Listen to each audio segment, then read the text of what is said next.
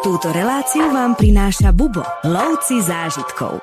Červené kraby žijú na celom ostrove v dierach pod zemou a vidíte ich relatívne veľmi málo. Ale ako náhle prídu prvé dažde, zem sa zdvihne a na cestu začne vyliezať milióny, milióny červených krabov. Sú všade. Na večer príde okolo 6. pol 7. za vami šéf kuchár so svojím termoboxom, vybere všetky inštrumenty, navarí vám, umie to tam, všetko vyčistí a odíde.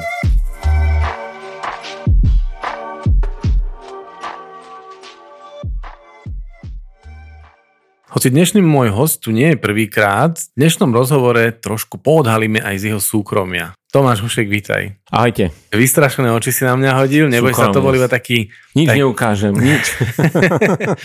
bol to taký tajomný úvod, ale skôr tu ide o to, že o tebe naši posluchači vedia, že si jednak náš letenkový guru, jednak si náš expert na itineráre zájazdov, si projektový manažer a cestuješ hlavne veľa aj s rodinou a s deťmi. No a to, čo som chcel vlastne poodhaliť, je to, že ty raz za čas, keď potrebuješ vypnúť, tak sa niekam vyberieš aj úplne sám. Už sme ťa raz spomínali pri Mauretánii, ako si spal v krátere, my sme ťa cez Google Maps v úvodzovkách sledovali.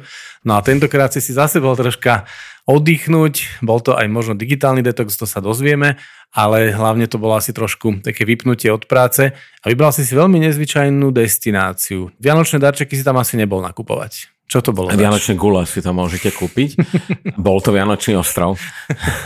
Vianočný ostrov a teda však ten názov Vianočný ostrov pochádza nie z toho, že by mali Vianoce klasické, že by boli biele a tak ďalej, ale že bol objavený, alebo tak by som povedal pomenovaný na Vianočný deň, lebo samotný tento ostrov bol objavený skôr, ale uh-huh. pomenoval ho chlapík, ktorý sa plavil lode okolo tuším v roku 1643, presne na Christmas Day, čiže uh, hovoríme o angličtine, čo znamená 25.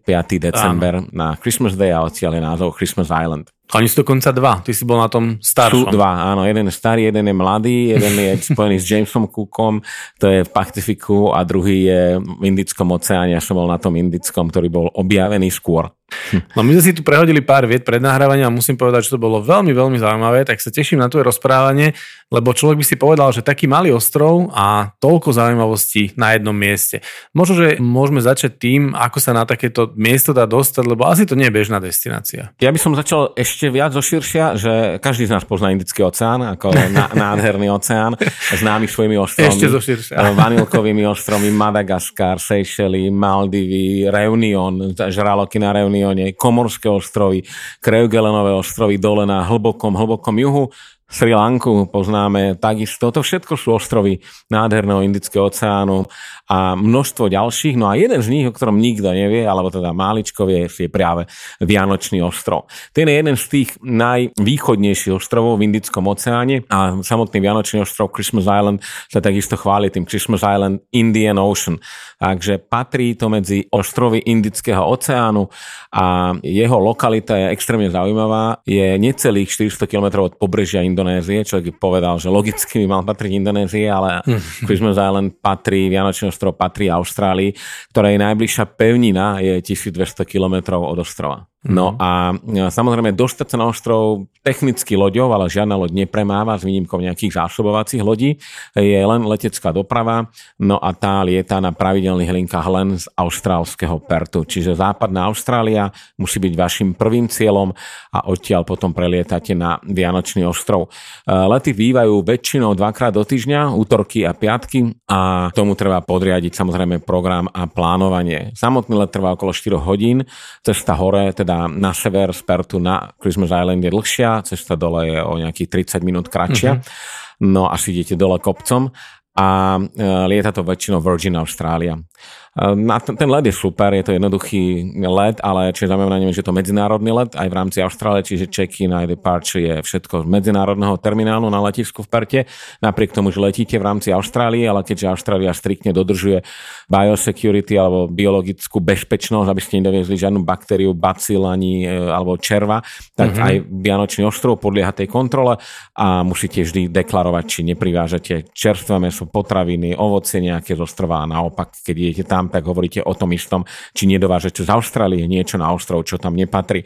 Takže nečekujte sa na domestic terminály a na domácom, ale treba ísť na medzinárodný. No a e, nachytíte niekde, že lieta sa aj z Indonézie, v tomto momente to nie je pravda, ale v minulosti sa lietalo raz do mesiaca, boli mhm. priame lety z indonéskej Jakarty na Vianočný ostrov, taká logika, ale tie lety momentálne nie sú a keď boli, boli zamerané na väčšinové obyvateľstvo, ktoré e, pracuje na Vianočnom ostrove, uh-huh. to sú Malajci, Indonézania, Číňania, ktorí tvoria gro obyvateľov a tí vlastne tvorili také pracovné lety alebo ľudia, ktorí menili šichty a išli do práce primárne. Nebol to taký klasický transfer. Môžeme sa aj povenovať tomu, čo tam vlastne títo ľudia robia, pretože z toho vlastne samotný ostrov aj žije, pretože on nie je príliš turistický, aj keď si mi rozprával, ako sú na tých turistov celkom dobre pripravení, ale skôr si možno povedzme, čo tam tí Malajci a Číňania vôbec robia. Keď som spomínal na úvod tie vanilkové ostrovy a ostrovy Indického oceánu, tak každý podľa mňa rezonuje v klientoch, možno, že Reunion a Komory až tak nejak krajogelený vôbec, ale tie ostatné sú všetko turizmus, turizmus, turizmus, mm-hmm. konec koncov Indický oceán má tu nádherné. No, Vianočný ostrov je podľa mňa jak stvorený opäť na turistický ruch, ale nedominuje ekonomike a ešte dlhšiu dobu nebude. Tých dôvodov je viacero, podľa mňa jedno je samotná geografia ostrova, že pláže sú mm-hmm. tu, teplo je tu celý rok, ale pláže sú veľmi maličké, budeme hovoriť, ťažko prístupné a ostrov je vlastne jedna veľká hora, toto je jeden vrchol hory, ktorý trčí nad mm-hmm. oceánskym dnom vyše 5000 metrov vysokej. A keďže väčšina klientov sa chce okúpať a spájať sa to s plážami, tak Vianočný ostrov nie je prvým výberom.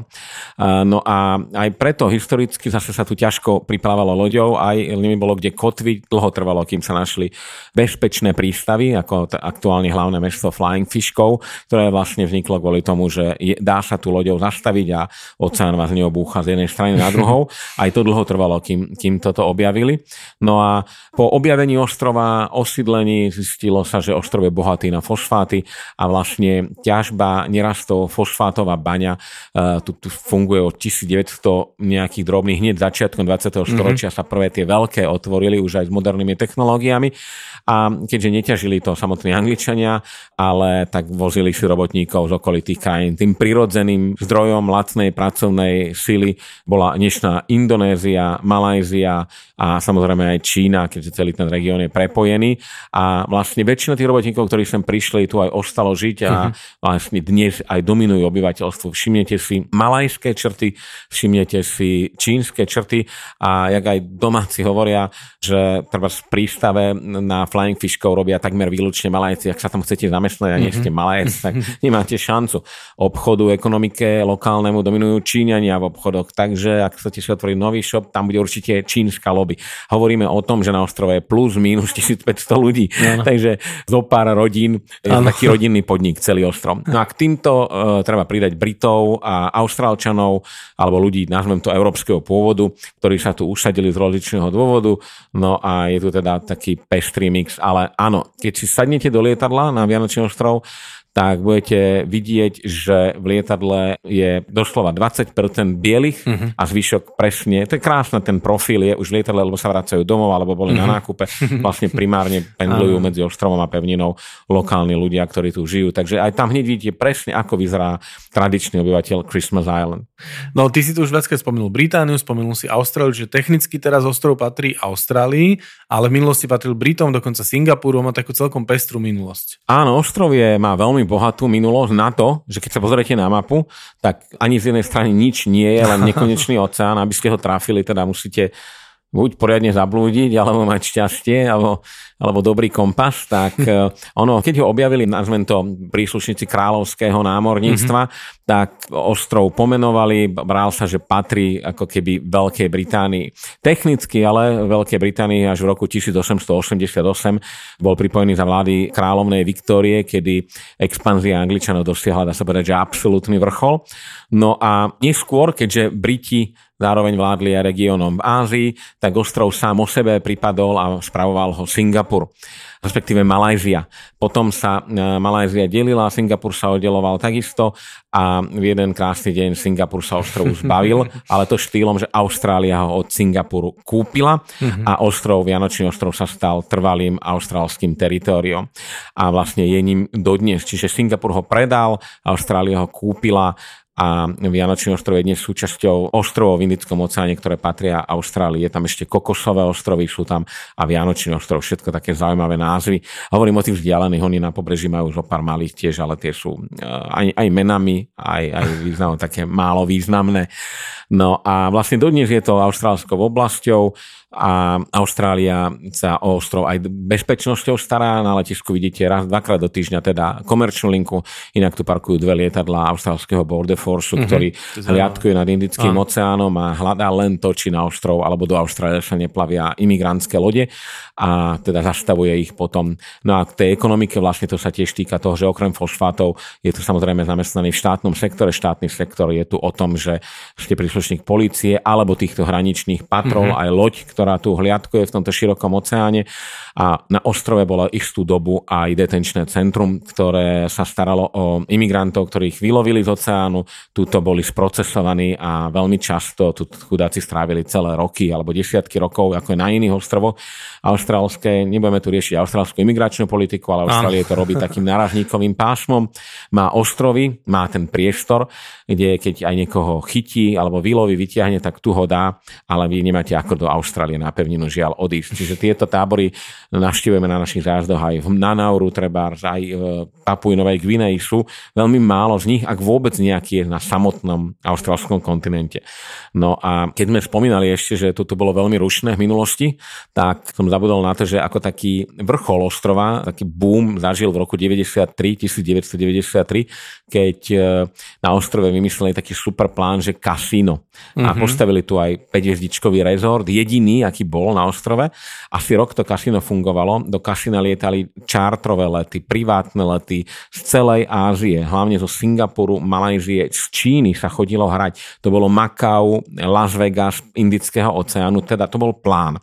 Asi po necelom roku to celé krachlo brutálne. Dôvodom bola zmenená politika Indonézie, ktorá nepodporovala tieto lety, že to je gamblerstvo a tak ďalej a ten úžasný plán, že mať v tomto oceáne skalu, na ktorej by každý hral a zabudneme na fosfáty, tak upadol do zabudnutia. Napriek tomu ten hotel je tu dodnes postavený, je pripravený, recepcia je hotová, všetko. Oni ho opustili ako keby zo sekundy na sekundu.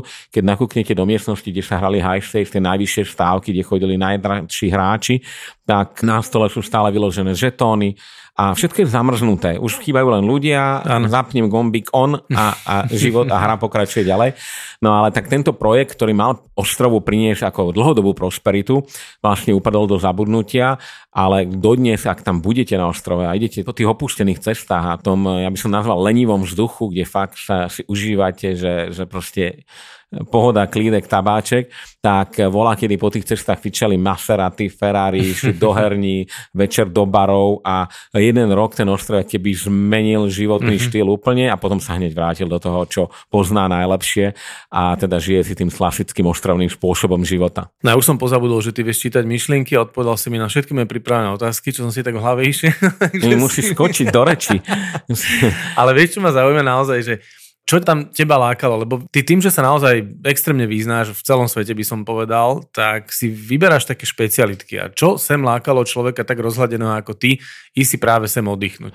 Ako na Vianočný ostrov ma dlhodobo lákalo, ja by som to odskočím iba trošku bokom, bola kedy dávno ma lákala Sveta Helena, navštívil som ju, tá je celá o histórii doslova do písmena Sveta Helena v Atlantickom oceáne história celej britskej impéria, každá jedna loď tu stála. Tá loď, ktorá odišla z Indonézie, zo Sumatry, z Jakarty, odkiaľkoľvek, išla aj okolo Vianočného ostrova konec koncov, ale nestála mhm. tam a išla okolo celej Afriky a zastala na Svete Helene. No a e, na, tak som hľadal aj ďalšie destinácie, ktoré ma vždy fascinovali a Vianočný ostrov je zase e, pravý opak. História je, dá sa povedať, že nulová, je to nádherná príroda, ale každý o ňom počul, ale nikto nevie, že o ňom počul pozeráte prírodopisné dokumenty, pozeráte veľmi veľa iných dokumentov, čítate, ak čítate a naražíte na slovíčko, že červený krab. Mm-hmm. Áno. Jedna z najväčších svetových migrácií na svete, alebo prírodné divadlo sa označuje migrácia zvierat v Kenii a v Tanzánii e, cez pláne Serengeti a Masai Mara, ale hneď na druhom mieste je migrácia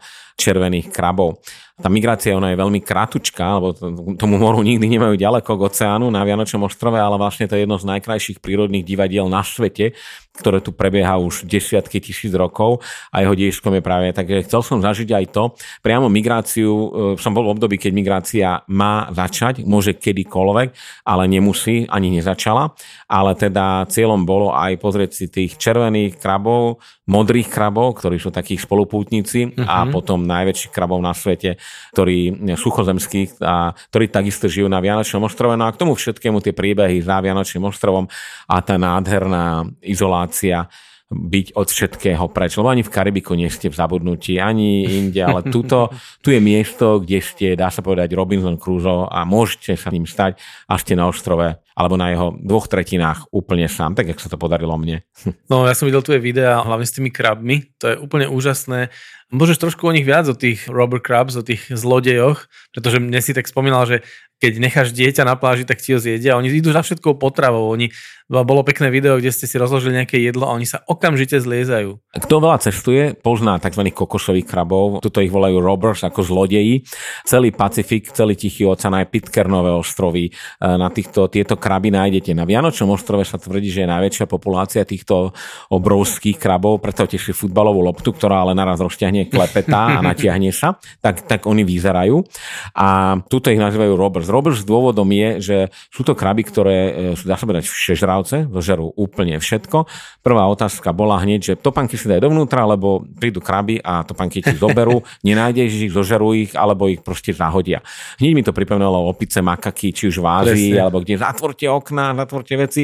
Tak opice tu nie sú, sú tu gigantické kraby, ktoré nie sú tak rýchle ako opice, čiže ako má, máte čas ho stihnúť, ale na nich si musíte dávať svojím spôsobom pozor. Čiže necháte e, odpadky vonku, ráno ich nájdete rozrezané, pekne to vreca a Robert, e, zlodeji hľadali, e, že čo sa dá zjesť, čo sa nedá zjesť. A pri tej ich veľkosti, aj tom, že oni žerú aj ovocie, aj zeleninu, žerú červených krabov, keď je migrácia, to je pre nich hraj. Mm-hmm. Je to samozrejme svojím spôsobom predátor, ale zožerie všetko a oskúsi aj šlapky a podobne. Čiže ak si sadnete na pláži na Dolly Beach, vy ich nevidíte primárne, sú zalezení pod palmovými listami alebo kde si v diera, alebo pod uh, obrovskými stromami medzi koreňmi a v tieni, a tam, kde je tieň a vlhko. Ale ak si sadnete, majú perfektný čuch, vylezú a už sa začnú zbiehať okolo vás a idú až k vám a e, cítia to jedlo, pre nich žrádlo. A čo je zaujímavé na tých kraboch, že sa dožívajú až 80 Áno. rokov, podobne ako slony, takže tento zlodej má taký dlhý život ako, ako dlhší ako Slováci, tuším, priemerne. Myslím, že, že Slovák sa dožíva menej ako krav no, na Vianočnom ostrove. A, a teda tie kraby sú extrémne zaujímavé. No tak títo robbers, ja som sa najviac tešil na týchto veľkých, lebo to je také aj vizuálne a hlavne nie sú takí rýchli, čiže máte čas aj sa s nimi pohrať a teda odtlačiť ich od seba, ale teda niekomu to musí byť podľa jeho gusta, že nechutný kráv obrovský, fú, jak z hororov, tak ano. ako naozaj, no tak hovorím, znovu, zoberte si futbalovú loptu, predstavte si a teraz ona sa roztiahne trošku a, a začne bežať za vami pomaly. 6 nôh plus dve masívne klepeta. No, no. no ale fascinujúce sú aj tie červené kraby a hovorí, že si nevystihol migráciu. O to ináč tiež môžeš povedať, lebo to je veľmi, veľmi zaujímavé, keď sme sa o nej rozprávali ale teda dajú sa vidieť aj mimo migrácie, že sú miesta, kde ich vieš pozorovať. Áno, áno. Kraby sú na Vianočnom ostrove celoročne, samozrejme. Všetky kraby, tie, tie najkrajšie, ja ich volám, že červené, Manchester United, bledomodré Manchester City a Robbers a zlodeji k tomu, tak e, ich tu nájdete vždy. Takmer isto vždy vidíte tých najväčších. Modré kraby sú celoročne zdržujú pri sladkovodných potokoch alebo miestach, kde je vlhko. Mm-hmm. Oni tieto kraby, aj modré, aj červené, aj kokosové, nemajú radi slanú vodu primárne. To sú suchozemské kraby, normálne dýchajú, ale potrebujú svoje žiabre mať stále trošku vlhké, mm-hmm. čiže hľadajú tečúcu vodu alebo miesta, kde je bahno, vlhko, kde sú vo svojich dierách a túto prežívajú. Čiže na tých miestach ich musíte hľadať. Modrých krabov nájdete relatívne ľahšie, ako náhle je trošku sladkej vody, trošku vlhka, trošku tieňa, hneď nájdete, a čo to tu hýbe, a všade je všetko bledomodré. No a červené kraby sú ešte, tak by som povedal, uzavrete ešte do seba, introverti, žijú na celom ostrove v dierach pod zemou a uh-huh. vidíte ich relatívne veľmi málo. Ale vždy ich nájdete, vždy. Len sa pomaličky hrabú medzi listami. Ich asi najviac nájdete vo vnútrozemí v takých suchších oblastiach. Modrí sú vo vlhkejších a títo zlodeji sú podobne ako modrí, tí obývajú niečo spoločné. Ale ako náhle prídu prvé dažde, začne daždevá sezóna, to znamená október, november, december. Dažde sú nepredvídateľné, tak ako náhle príde prvý dažď alebo prvé dažde, tak zem sa zdvihne a na cestu začne vyliezať milióny, milióny červených krabov. Pod miliónmi myslím milióny, sú všade. A vy si neviete ani predstaviť, že ste tam týždeň dozadu a vidíte dvoch. A je to prirovnávam k safari v Afrike, kedy, že Botsvane sú všade slony, všade slonie hovná a nevidíte za celý deň jediného slona, ale žije ich tam 100 tisíc. A potom príde deň, keď vidíte za celý deň toľko, áno, tak to isté sa týka tu tých červených krabov. No a keď začne migrácia, kraby vylezú zo svojich dier, začalo pršať, idú k oceánu, kde e, najprv sa trošku osviežia, dobijú sily, lebo prešli celým ostrovom, vylezú zo svojej diery, potom si vyhrabú diery na plážach a kdekoľvek sa dá, kam za nimi príde samička, kde sa spolu pária a potom po tomto akte párenia samce znovu sa idú stiahnuť do vnútrozemia, čiže idú späť do protismeru, mm-hmm. do svojich dier.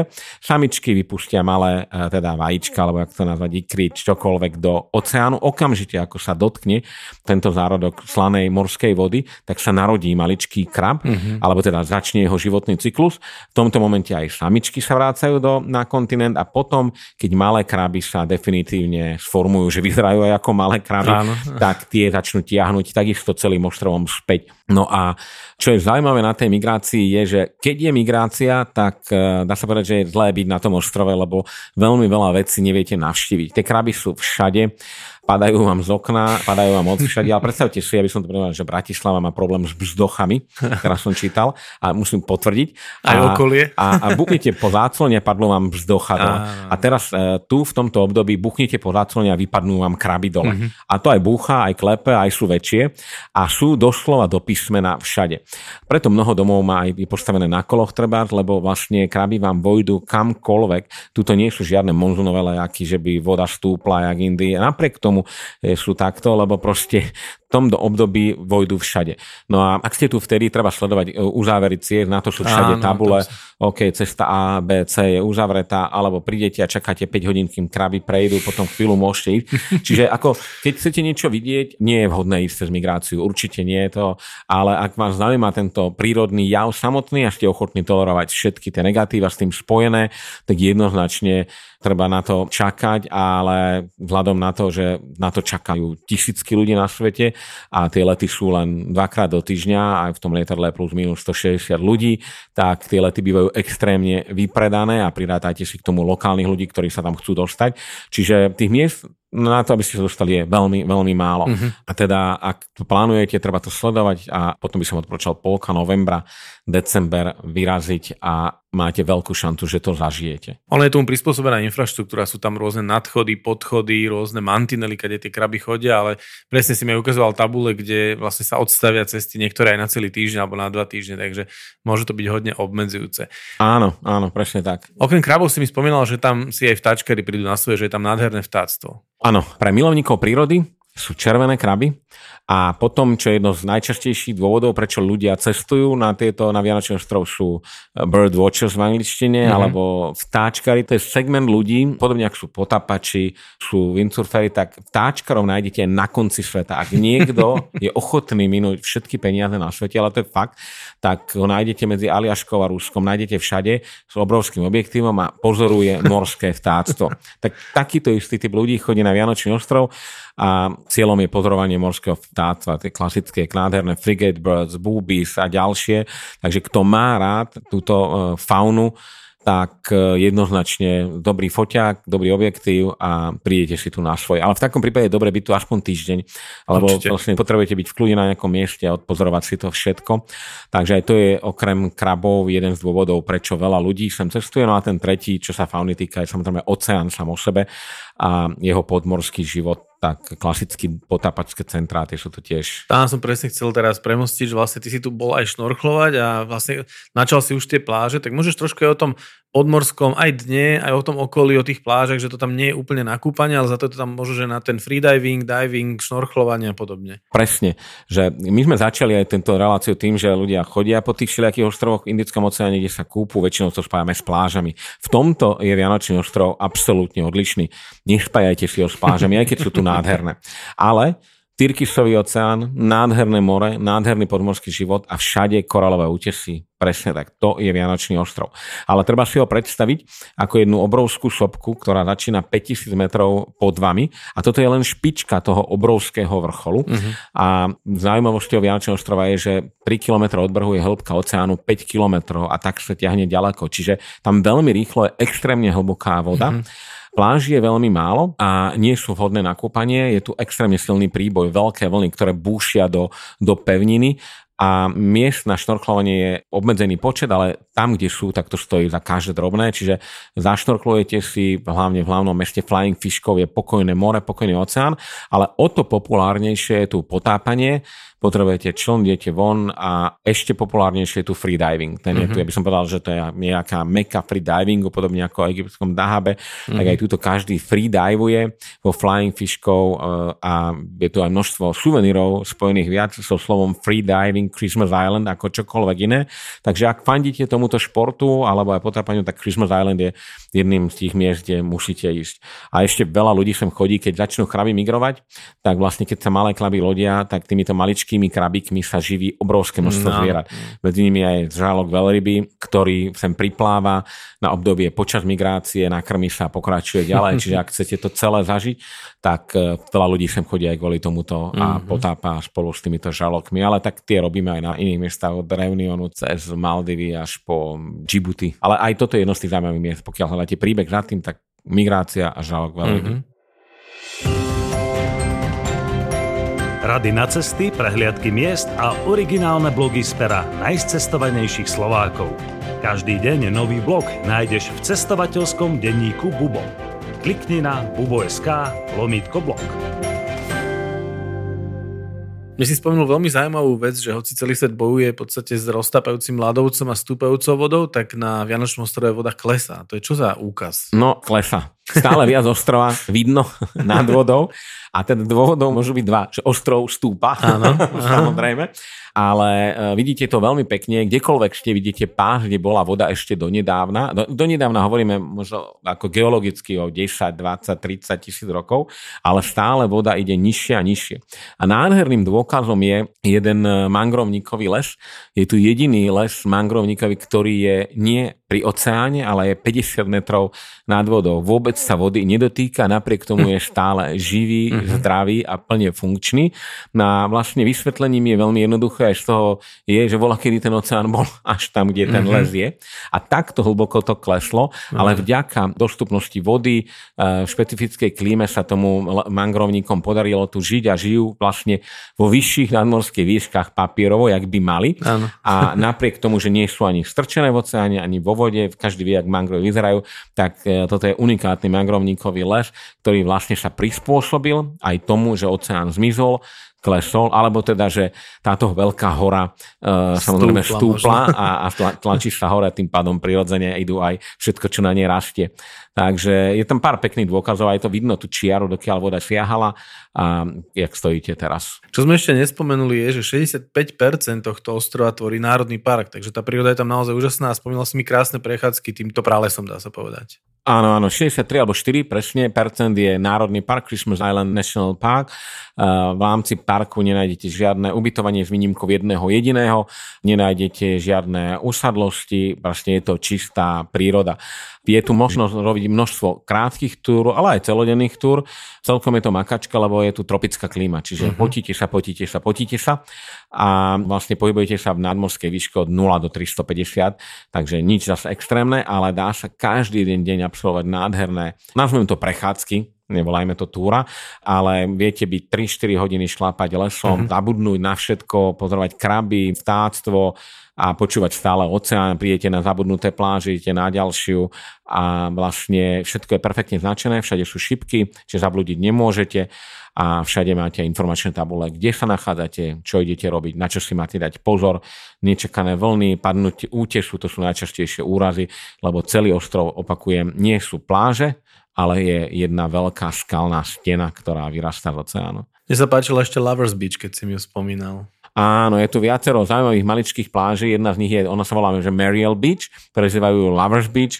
Ako náhle vidíte zaparkované auto pred tou plážou, tak znamená, že tam by ste nemali ísť, lebo niečo sa tam deje. a ja som sa tam išiel pozrieť a nebolo tam auto.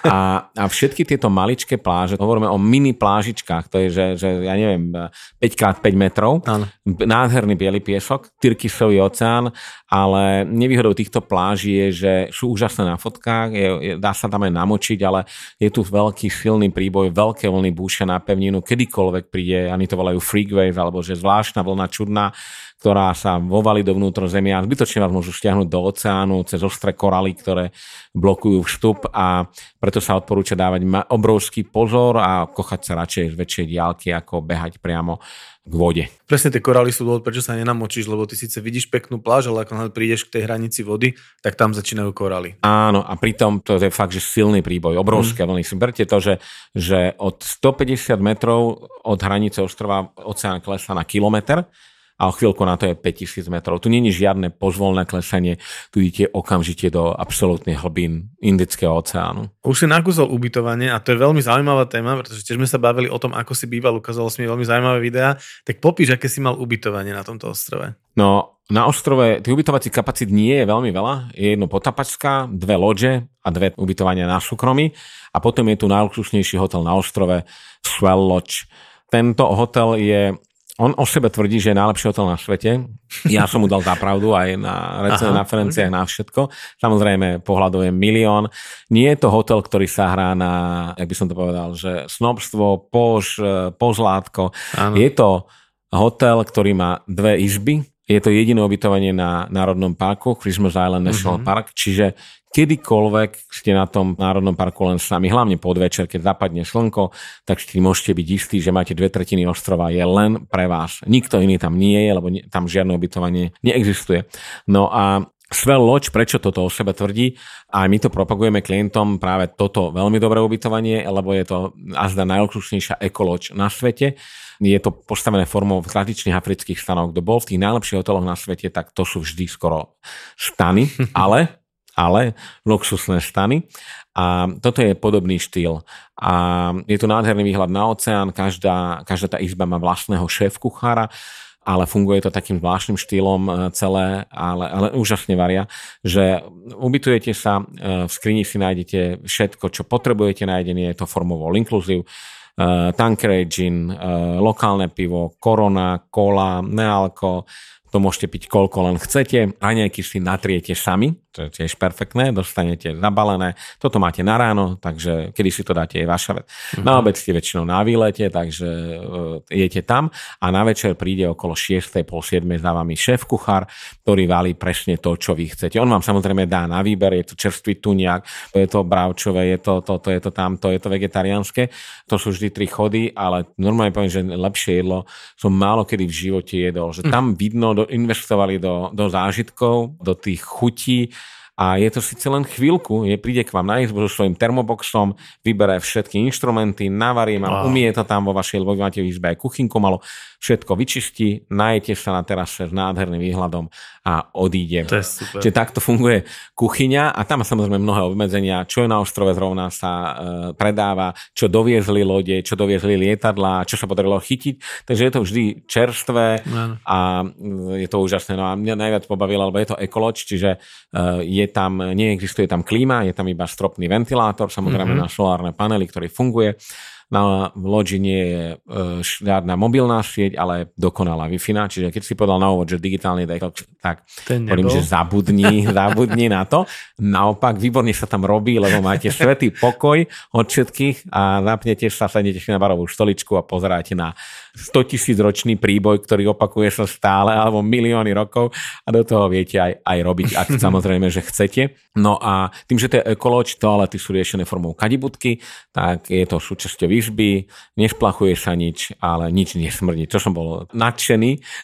No ty povieš kadibudka, ale človek si predstaví takú tú drevenú vonkajšiu. Áno, nie, nie, nie. Ono je to toaleta. Ono je to povedzme. toaleta, je to súčasť izby, ale vlastne je to septic tank dole. Hádžete, ne, nesplachujete nič, len tak. padne to tam a je to tam. A je to v Keď si komposte. zasvietíte dolu, Áno. vidíte všetko a, a e, zároveň je to súčasťou kompostu, čiže Áno. sa to kompostuje celé a vlastne všetko, čo v tejto ekológii uh, dáte von, ostane na ostrove a ostanete sa neodmysliteľnou súčasťou ostrova. Ale sú tu milión drobných detailov, na ktoré mysleli a je to naozaj, že zážitok stráviť tu zo pár nocí, tak ako negatívom je, že sú to len dve izby, Čiže odporúčam kontaktovať dlho vopred a rezervovať si to dlho vopred, lebo tak to funguje. A každej izbe maximálne dve osoby. Uh-huh. A tak maximálne štyria sa delíte o ten obrovský národný park eh, Christmas Island. Samozrejme, ak ste v iných hoteloch, zase netreba zúfať, park navštívite tak či tak, ale ten pocit o, o samelosti, alebo teda, že to máte Robinson Crusoe, tak ten najlepší máte v Svel Lodge. A je to zaručenie zároveň najlepšia reštaurácia na ostrove, lebo nič, nič Mhm. lepšie tu není. A teda, kto môže, odporúčam Svel Lodge, kto nie, VQ7 a podobné, závisí aj od budžetu samozrejme, ale užije si každý, to ako, není čo riešiť. Väčšinou, keď si na dovolenke, tak asi neriešiš, ako prebieha zásobovanie tej destinácie, ale tuto to je taká tiež špecifická téma, už si to tiež načal, že nie vždy všetko je dostupné. Ty si mi napríklad spomínal, že keď nie sú vajíčka, nie sú vajíčka. Čaká sa, lebo sa neobjednali, tak sa čaká na najbližšiu zásobovaciu loď. No presne, že pokiaľ človek nevžije sa so ostrovom alebo nepozná, jak ten ostrov funguje, tak považuje všetko za garantované. No ale ani na Vianočnom ostrove, napriek tomu, že dvakrát do týždňa priletí lietadlo, napriek tomu, že raz do mesiaca chodí veľká zásobovacia mm-hmm. loď, nič nemáte garantované. Stačí, že je zlé počasie, stačí, že sa niečo pokazí, stačí, že náhradný diel uh, nepríde o 3 dní, ale príde o týždeň. V tomto momente je pokazená benzínová pumpa jediná na ostrove. Takže všetci majú kanistre alebo sa čapujú z toho, čo majú zatiaľ odložené, čakajú na náhradný diel, príde pumpa sa rozbehne, natankuje sa a plánovať treba vopred a plánovať treba aj s tým najhorším scenárom, že poviem, že mesiac lietadlo nepríde, lebo je zlé počasie, lebo sa pokazí, lebo je lebo volačo. No a vlastne aj pri varení, keď chcete variť z čerstvých surovín, tak na ostrove sa neurodí skoro žiadne ovocie, tam nerastie nič takéto. Uh-huh. Je tu malá bylinková záhrada, ktorú fosfátová fabrika e, teraz založila, je to ako veľká novinka, kde sa snažia robiť aj niečo iné uh-huh. a teda aspoň herbs majú a potom je tu zo pár niekto má kurence a tak, ale vlastne aktuálne bol nedostatok vajíčok, lebo vajíčka nie sú, neobjednali sa, neprídu a znovu máte pred sebou 4 dní alebo týždeň bez nich, bez istej suroviny a várte, naplánujte si jeden Instagram. U nás vyskočíte von, ja som mal šéfku z Melbourne, že v Melbourne vypadne, že ona každú sekundu niečo kúpiš. Tu musíš rátať s tým, že máš recept, ale polku veci nemusíš mať. a musíš plánovať aj to, že máš iba dve veci z tých piatich a, a ďalšie dve prídu o týždeň a máš hosti, ktorí sú nároční a musia byť nadšení a spokojní. Čiže celé to plánovanie je aj o tom, že máme palivo auto, sme tu na dva týždne, pumpa je pokazená, alebo došiel benzín aj diesel, tak musíme jazdiť tak, aby nám to vydržalo. Ono vo finále príde, ale vy neviete kedy a musíte fičať a fungovať. Takže tento ostrovný život je kdekoľvek, či sme na Tristan da Cunha, či sme na Sveté Helene, no. na Vianočnom, na Kiribati, alebo kdekoľvek je naozaj zaujímavý a nikdy tu nemôžete brať niečo, koľkokoľvek zaplatíte peňazí, musíte mať v hlave to, že vlastne vo finále potrebujete šťastie, že zrovna je to tu a neovplyvnilo to iné faktory, ktoré sa nedajú predvídať. Ale ešte super, ja už som to viackrát spomínal v podcastoch, že keď má človek všetko, tak to tak nejak si ani nie, že nezapamätá, ale tie najväčšie zážitky vznikajú práve vtedy, keď niečo napríklad nie je. Že ty si zapamätáš, že 4 dní neboli vajíčka, ale klienti veľakrát na zájazdoch opakujú zážitky z ciest, kedy niečo úplne nefungovalo ako malo. A to sú tie veci, ktoré si človek zapamätá. No presne, a to je, ale hovorím, to je taký, že cestovaný človek, čo v Bubo väčšina ľudí je, ten presne vie, že vlastne nič by som nebral ako garantované. Nič, ani v Melbourne. A to sú ani, tie zážitky. No. Ani to. A duplovne na týchto miestach a vlastne o tom to je, prečo by som tam mal hejtovať, Pindar nadávať, že nedošiel steak a dali mi iba to, lebo proste vy môžete plánovať, ale nikto z nás v živote nenaplánuje všetko, no a na týchto ostrovoch je to duplom. Ale je dobre sledovať to, že jak tí ľudia aj prispôsobujú, jak rozmýšľajú, proste tiež nič neberú za garantované, rozmýšľajú aj dopredu, aj krátkodobo a musíte mať plánované. U nás kúpite všetko, aj na Slovensku, ale tam nie. No a čo taký krab? Ten sa dá ochutnať, to sme sa bavili tiež, že to je zaujímavá no, téma. Všetky kraby sú chránené zákonom, čiže nie, nedajú sa nedajú ochutnať, sa. ale musíte si ich doviesť v Melbourne, nejaké krabie no. mesko, ale to sú že pekné príbehy, že bola kedy stroskotali na tomto ostrove lode a keď ich našli tie ďalšie lode, tak skoro nikdy nenašli vychudnutých ostrovanov, ale dobre živených ostrovanov a vlastne jedným z hlavných zdrojov potravy boli práve tieto Práve gigantické kraby. veľké no. kraby, ktorých sa dalo aj najesť ako viac z tých maličkých mini krabikov. Takže určite sa jesť dajú, aj sa dočítate, že majú celkom dobré meso, ale sú to zákonom chránené mm. živočichy, čiže z tohto hľadiska určite nie. Ešte možno k tomu zásobovaniu alebo k tej zásobovanosti. Zrejme z toho vyplýva aj nejaké pobalenie sa, že tu si asi nekúpiš tenisky alebo rifle, alebo kúpiš, ale možno, že nie je také, ako by si chcel, ako to vyzerá v rámci nejakých obchodov. Nekúpiš nič. A sú to potravinové obchody, dva supermarkety, ktoré ani nie sú označené ako supermarkety, čiže vôbec nevieš, že sú, ale len domáci viete, že to tam je. Okay. A je tu super baríkov, OK, a je tu informačné centrum, kde kúpite aj nejaké oblečenie, nejaké mm-hmm. trička, suvenírové veci, hovorím hlavne, a potápači tu nájdú nejaké vybavenie. A potom je tu jedna krásna taká galéria.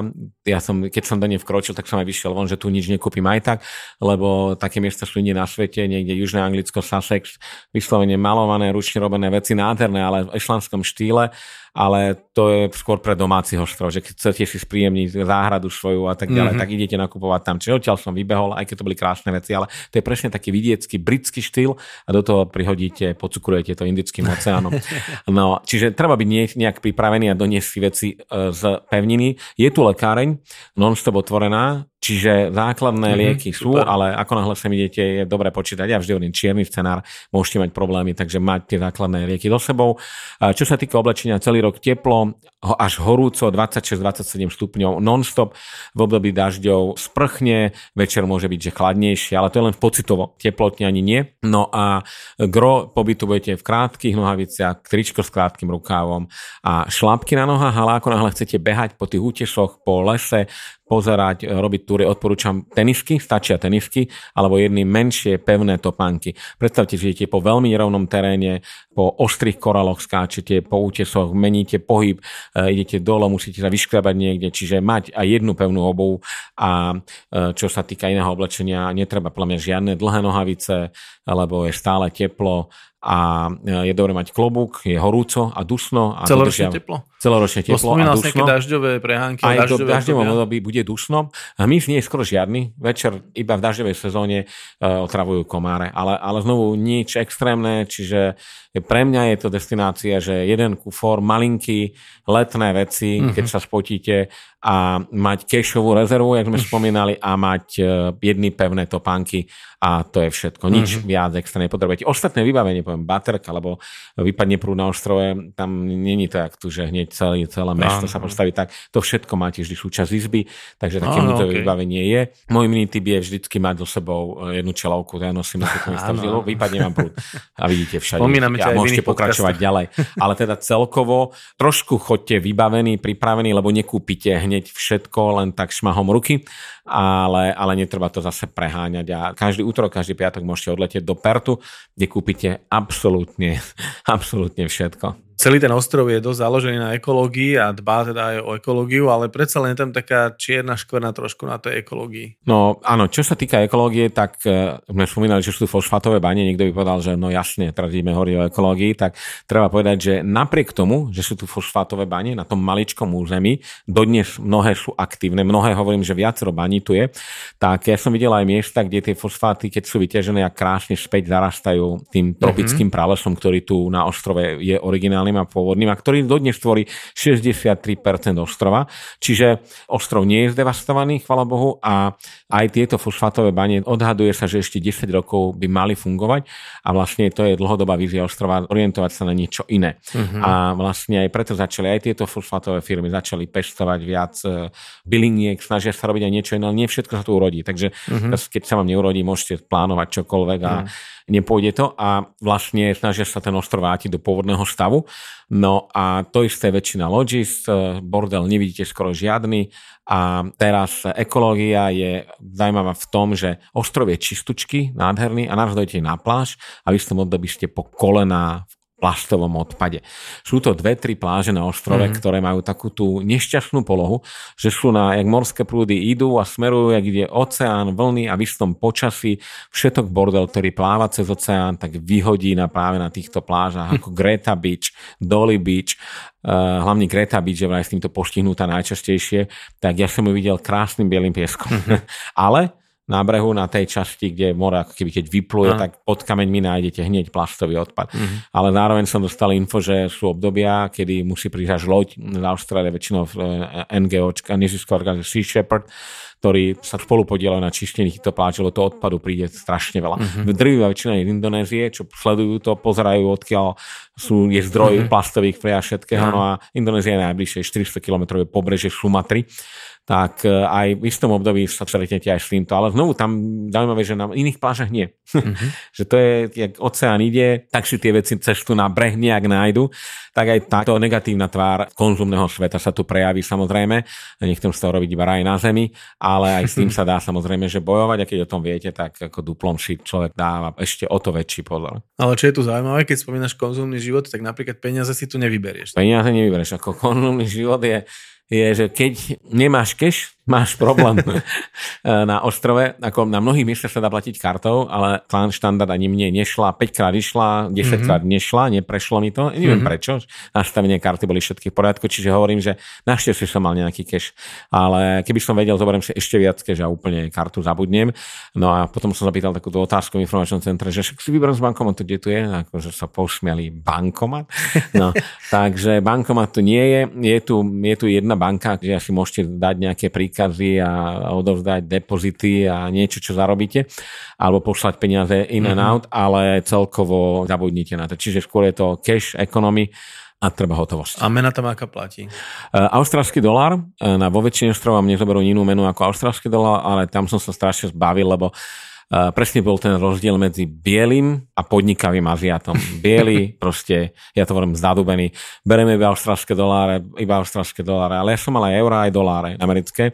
A dojdete do obchodu, Číňan za pokladňou, jasné, čokoľvek sa dá, veď peniaze sú peniaze, presne, ja hovorím, to isté hovorím aj ja a hneď vymenil podľa kurzu, pozrel, čo je, ako je. Takže, ale áno, primárne austrálsky dolár je oficiálne platidlo a je dobre zozbrať si so sebou, so sebou cash. No verím, že po tom rozprávaní budú so mnou viacerí súhlasiť, že človek si povie, že malý ostrovček, relatívne neznámy a je tam toho toľko čo robiť. Koľko si myslíš, že sa tu oplatí stráviť času, prípadne s čím nejakým okolitým, aj keď sme hovorili, že na okolí tu skoro nič nie je, si to prípadne spojiť? No, koľko stráviť času, hlavný e, faktor je letecké spojenie. To je väčšinou sú to 3 alebo 4 noci, mm-hmm. alebo 7 noci. Čiže, lebo tak sa točia lietadla. A ja odporúčam 3 alebo 4 noci, lebo máte tu vtedy čo robiť. Viete každý deň absolvovať perfektné prechádzky, objavovať jednotlivé pláže, sledovať zvieratá, pozrieť si aj kultúru, históriu ostrova. Je tu zaujímavé múzeum, kde sa dozviete, ako tu ľudia vyrastali. Môžete si hrať golf.